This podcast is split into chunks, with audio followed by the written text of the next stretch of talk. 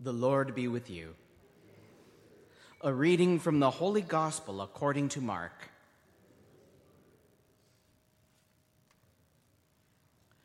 A man with leprosy came to Jesus begging him, and kneeling said to Jesus, If you choose, you can make me clean.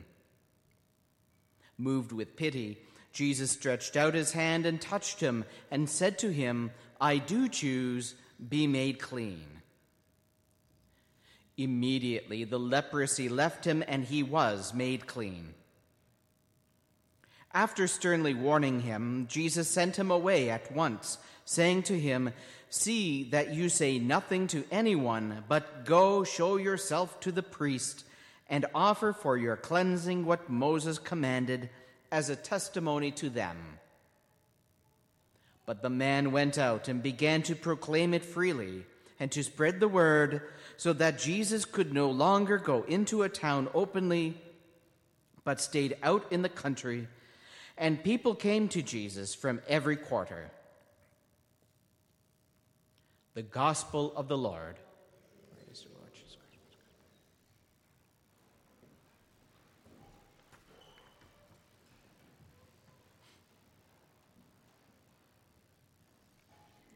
Lent is approaching, and so uh, there are a number of things happening here around that. And oddly enough, a lot of it seems to be around food, too.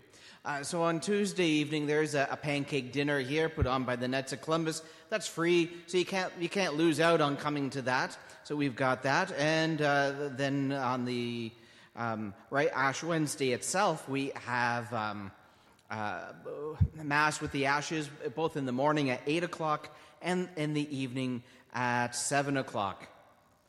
Starting on, um, on the Friday after Ash Wednesday during Lent, we'll, we'll celebrate the Stations of the Cross here.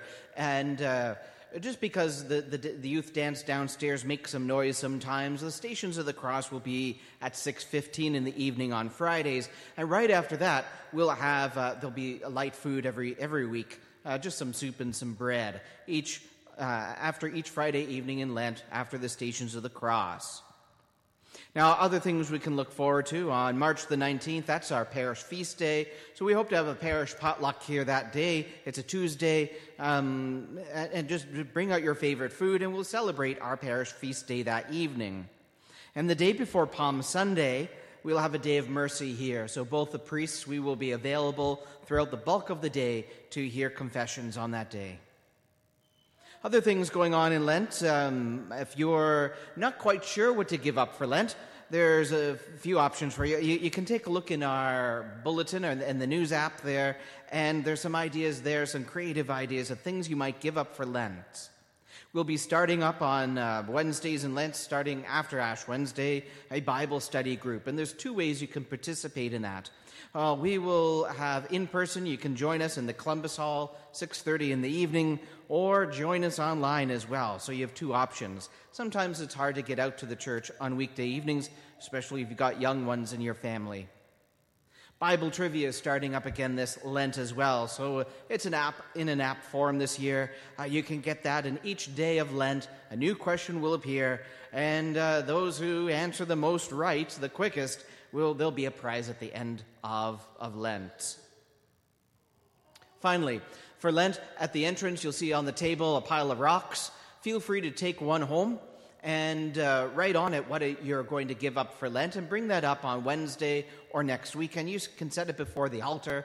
This is the place of sacrifice. We're going to make a Lenten sacrifice. And so, as an outward symbol of all our various sacrifices, we'll, we can place those stones you know, with written on it what it is you're giving up. Uh, and we'll, we'll have the stones available next weekend as well. So, in the gospel for today, we hear about a moment when Jesus healed an unnamed man of leprosy. One part of the miracle I find interesting is how, right after healing the man, Jesus asks him to go to the priest and make an offering. Leprosy was a deadly and contagious disease, to be sure. But even worse was how the disease prevented people from worshiping.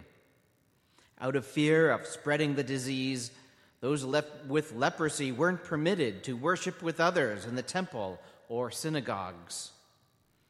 Sure, anyone can pray anywhere at any time, but God has always expected his people to worship as a united community as well, because shared worship is great practice for the community of saints we're all called to be part of in God's kingdom. So, in addition to healing the man, Jesus restored him to the community, making it possible for him to offer God right worship once again. Now, leprosy may not be so prevalent anymore, but there are still many who face illnesses that threaten life. Some will very shortly be invited forward to receive the anointing of the sick, expecting to receive healing. Maybe we'll witness the miracle of a physical healing. That would be incredible. But even if we don't, we know there's healing offered here through the forgiveness of sins and a promise that disease will not have the last say for God's adopted children. Sadly, though, disease still prevents many from worshiping with us.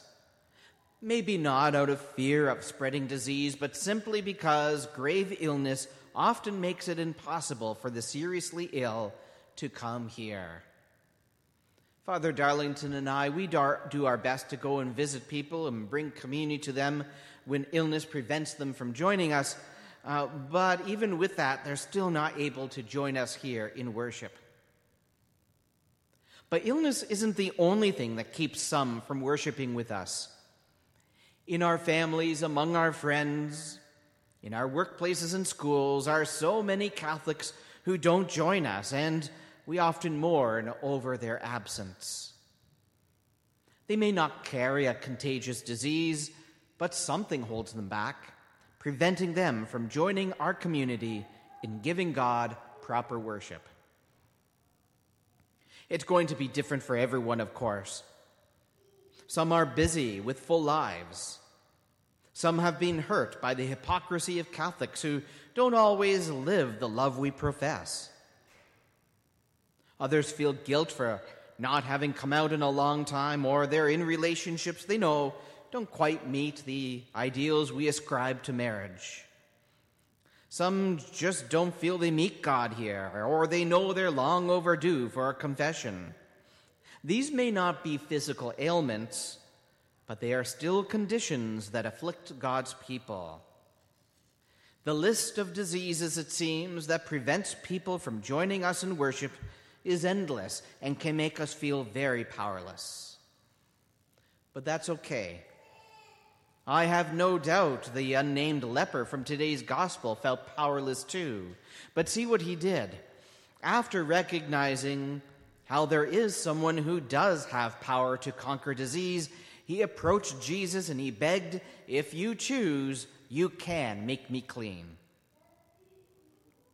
The diseases of busyness or hurt or division or guilt or the various situations many find themselves in, they're everywhere. There is healing needed. So let us follow the example of the unnamed leper.